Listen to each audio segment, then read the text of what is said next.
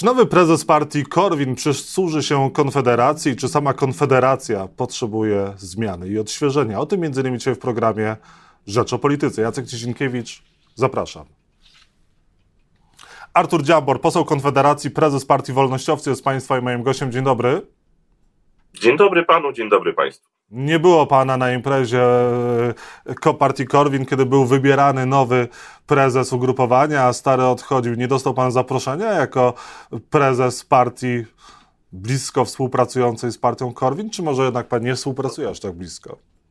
Tak się jakoś stało, że nie dostałem zaproszenia. Gdybym był zaproszony, to na pewno bym był na tej imprezie, bo impreza fajnie wyglądała. Partia Korwin bez Janusza Korwina-Mikke ma rację bytu? A to nie jest bez Janusza Korwin-Mikke. Po pierwsze, Janusz Korwin... Jest lidera, ma pan rację.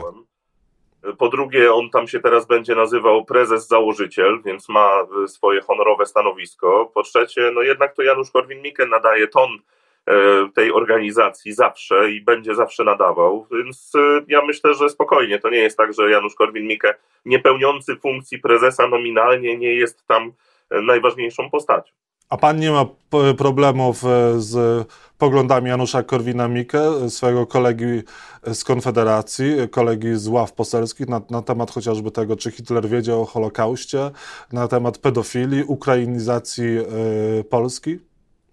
No, z wieloma z nich miałem problem i dlatego między innymi powstali wolnościowcy ja to wielokrotnie wskazywałem. Ja przez wiele lat y, byłem jego takim nieformalnym rzecznikiem, ale w kwestiach, z którymi się z nim zgadzałem, nawet jeżeli były kontrowersyjne. Teraz niestety pojawiło się mnóstwo kwestii, z którymi się nie zgadzam i przy okazji są kontrowersyjne, w związku z czym mm, uznałem, że no jedynym sensownym wyjściem jest wyjście po prostu od stołu, przy którym się tak, się tak często nie zgadzamy i nie mamy na to żadnego wpływu, że taki idzie przekaz, bo to ja musiałem się później tłumaczyć za to, co tam prezes e, chciał przez to powiedzieć. No trudno było mi się tłumaczyć, gdy najprostszą odpowiedzią było, ja się po prostu nie zgadzam.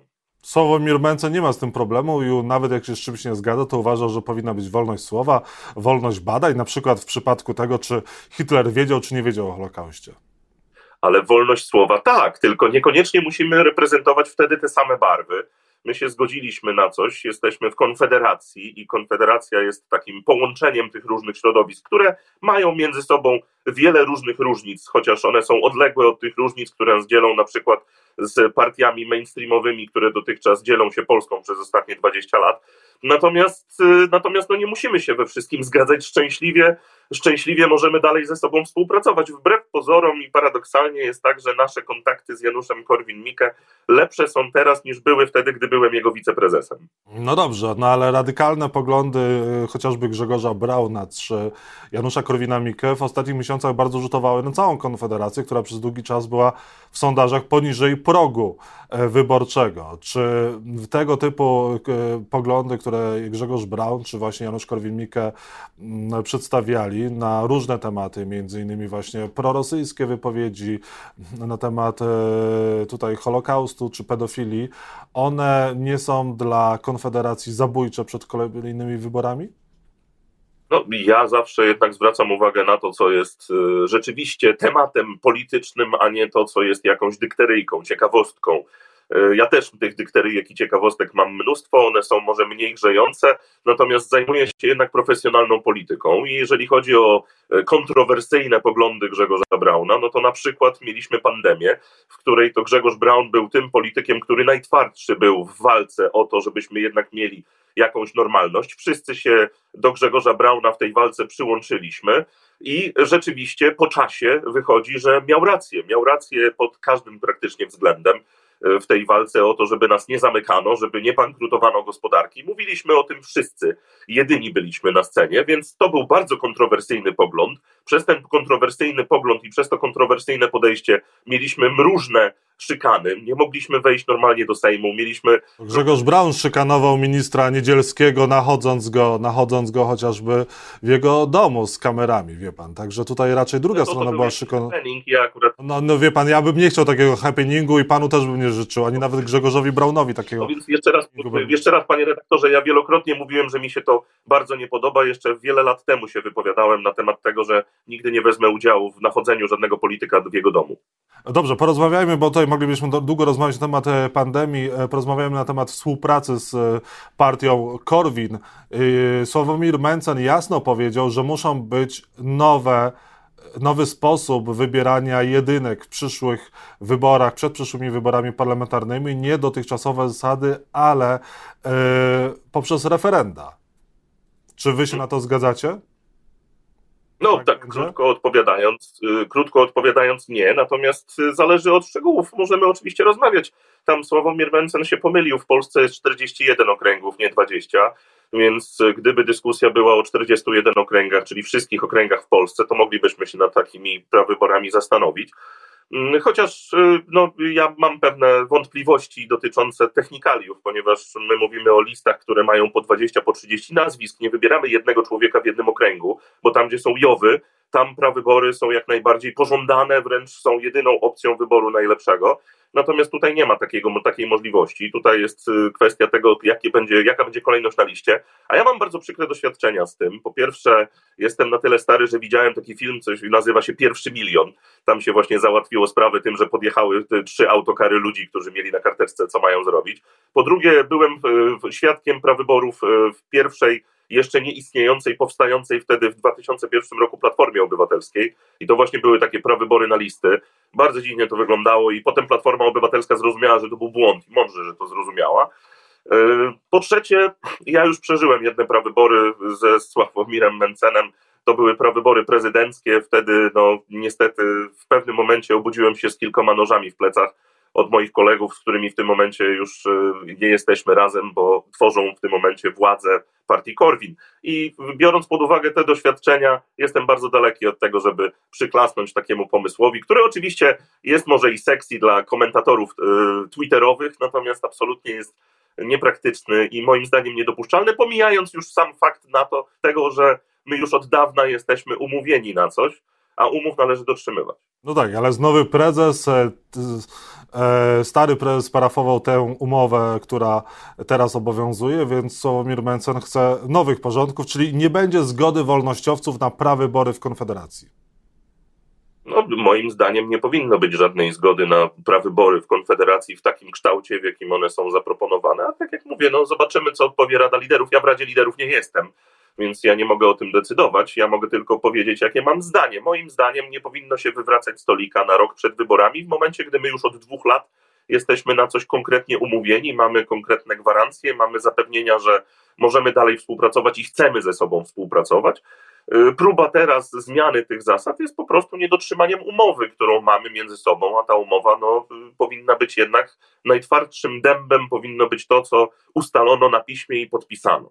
Czy Konfederacja mogłaby w przyszłości tworzyć rząd z prawem i sprawiedliwością, gdyby ugrupowanie Jarosława Kaczyńskiego wygrało wybory, ale nie miało większości do rządzenia, a wy weszlibyście do Sejmu? Tak, panie redaktorze, mhm, przez ostatnie 7 lat, e, praktycznie przez, nie wiem, co drugi miesiąc Prawo i Sprawiedliwość wprowadza jakiś nowy albo podwyższa jakiś stary podatek. Jeżeli Prawo i Sprawiedliwość nagle stałoby się partią libertariańską gospodarczo i zechciałoby zlikwidować wszystko to zło, co stworzyło przez 7 lat, to możemy nawet się zastanowić nad usiąściem do jednego stołu. Natomiast, no chyba sobie pan tego nie wyobraża, ja również nie. A ze Zbigniewem Ziobro Konfederacja mogłaby stworzyć jakieś listy przed wyborami parlamentarnymi? no panie redaktorze, Zbigniew Ziobro y, głosuje za wszystkimi tymi złymi rzeczami, o których, y, o których powiedziałem, więc y, też nie za bardzo. Ja mogę lubić tam kogoś, darzyć sympatią, nie wiem, szacunkiem, natomiast no, nie wyobrażam sobie współpracy politycznej z politykami, którzy ochoczo podnoszą ręce za nowymi podatkami, daninami, yy, proinflacyjnymi programami socjalnymi i wszystkim tym, co się teraz złym dzieje, bo to tak naprawdę jest odpowiedzialność Prawa i Sprawiedliwości, więc no nie wyobrażam sobie tego, ponieważ my jesteśmy no, na skrajnie przeciwnej stronie i Konfederacja jest partią, która gremialnie głosuje najczęściej przeciwko temu, co Prawo i Sprawiedliwość uchwala. Polska nie dostanie żadnej pieniędzy z Unii Europejskiej, dopóki nie naprawi sądownictwa. Piszemy o tym dzisiaj w Rzeczpospolitej.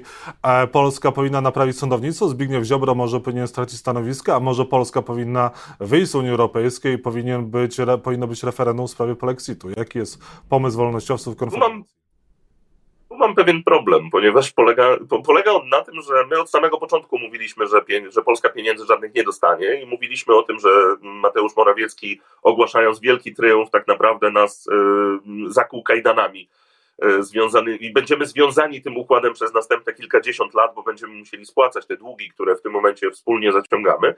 No niestety okazało się, że jest jeszcze gorzej, bo my nawet tych pieniędzy nie dostajemy. Natomiast y, z jednej strony ja uważam, że nasze polskie sądownictwo wymaga ogromnych reform. Y, natomiast z drugiej strony absolutnie nie zgadzam się na to, żeby dyktowała nam warunki jakaś Unia Europejska.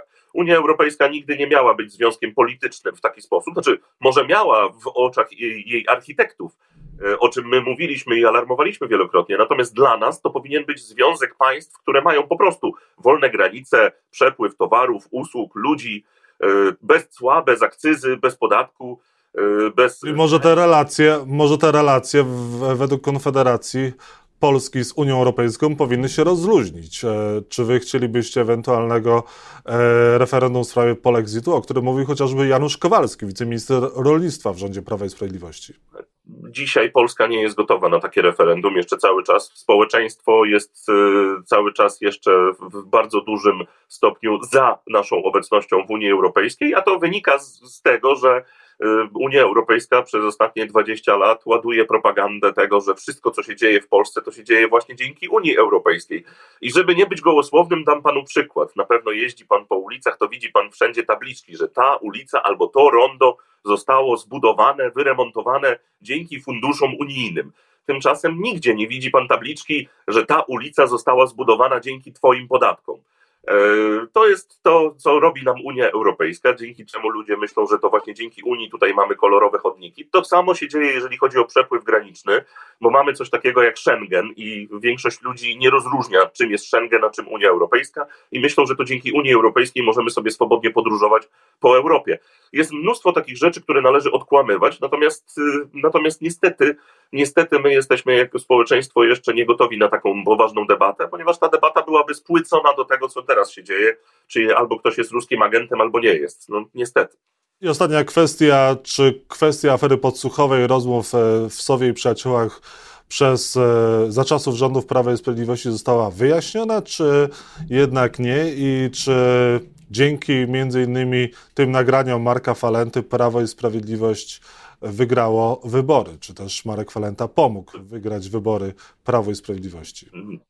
Jest to jedna z rzeczy, które na pewno wpłynęły na decyzje wyborców, natomiast ja myślę, że Platforma Obywatelska przegrała sama ze sobą. Po prostu zmęczyli ludzi złymi decyzjami i marazmem, który był.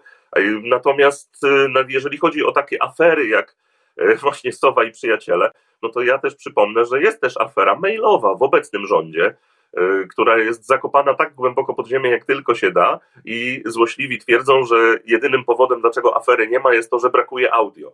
Y, jest tego więcej i będzie tego więcej, natomiast my już y, jakby nie rozliczamy polityków za tego typu y, numery, za tego typu podejście, za tego typu zachowania. Nie wiem dlaczego, bo to oczywiście powinno się dziać, ale z jakiegoś powodu się tym nie zajmujemy i dlatego temat Sowy i Przyjaciół, czy temat maili Dworczyka, czy jakaś afera podkarpacka, czy inne tego typu rzeczy, to wszystko jest jakoś zakopywane, także w ogóle nie, nie istnieje w przestrzeni publicznej. E, no, może ku interesowi polityków, którzy są u władzy. Czyli co, kwestia afery podsłuchowej i mailowej powinna być wyjaśniona? Michał Dworczyk nie powinien być... Ależ oczywiście. E... To powinno być głęboko przeanalizowane, najlepiej w, w obliczu komisji śledczej sejmowej, tylko kto ich ma rozliczać, jeżeli w tej aferze biorą udział absolutnie wszyscy? Jeżeli w tych nagraniach usowy siedzą prominentni politycy Platformy Obywatelskiej i obecny premier Prawa i Sprawiedliwości i wszyscy się tam kompromitują, no to kto ma wezwać do tego, żeby taką komisję śledczą założyć i kto ma ją poprzeć? No, A jeżeli taśmy... Należy nikt z nich. Jeżeli taśmy poznali Rosjanie, to istnieje ryzyko, że Mateusz Morawiecki mógł być szantażowany tymi taśmami? Jeżeli to tak, natomiast to jest y, coś, czego my nie możemy w żaden sposób sobie udowodnić, więc trochę trudno o tym mówić. To, to, I poza tym my nie wiemy, y, które taśmy zostały ujawnione, które nie, ponieważ y, media publiczne na przykład wykorzystywały te nagrania zdawkowo, żeby co parę miesięcy coś tam pokazać ciekawego, co tam można było puścić. Więc nie wiemy o tym. No, niestety tutaj nie mam żadnej mądrej odpowiedzi. Artur Dziambor, poseł Konfederacji, lider wolnościowców, był Państwa i moim gościem. Bardzo dziękuję za rozmowę. Dziękuję pięknie, miłego dnia życzę. Dziękuję wzajemnie.